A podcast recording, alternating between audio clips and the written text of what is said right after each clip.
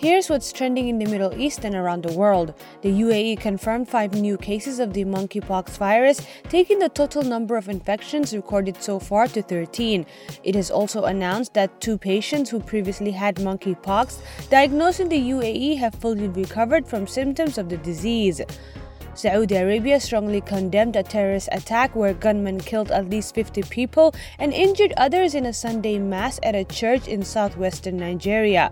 It said in a statement The Ministry of Foreign Affairs stressed the kingdom's position, refusing to target places of worship, intimidate the innocent, and shed the blood of innocent lives. Oscar winning actor Matthew McConaughey emotionally addressed the media at the White House about the mass shooting at a primary school in his hometown of Uvalde, Texas.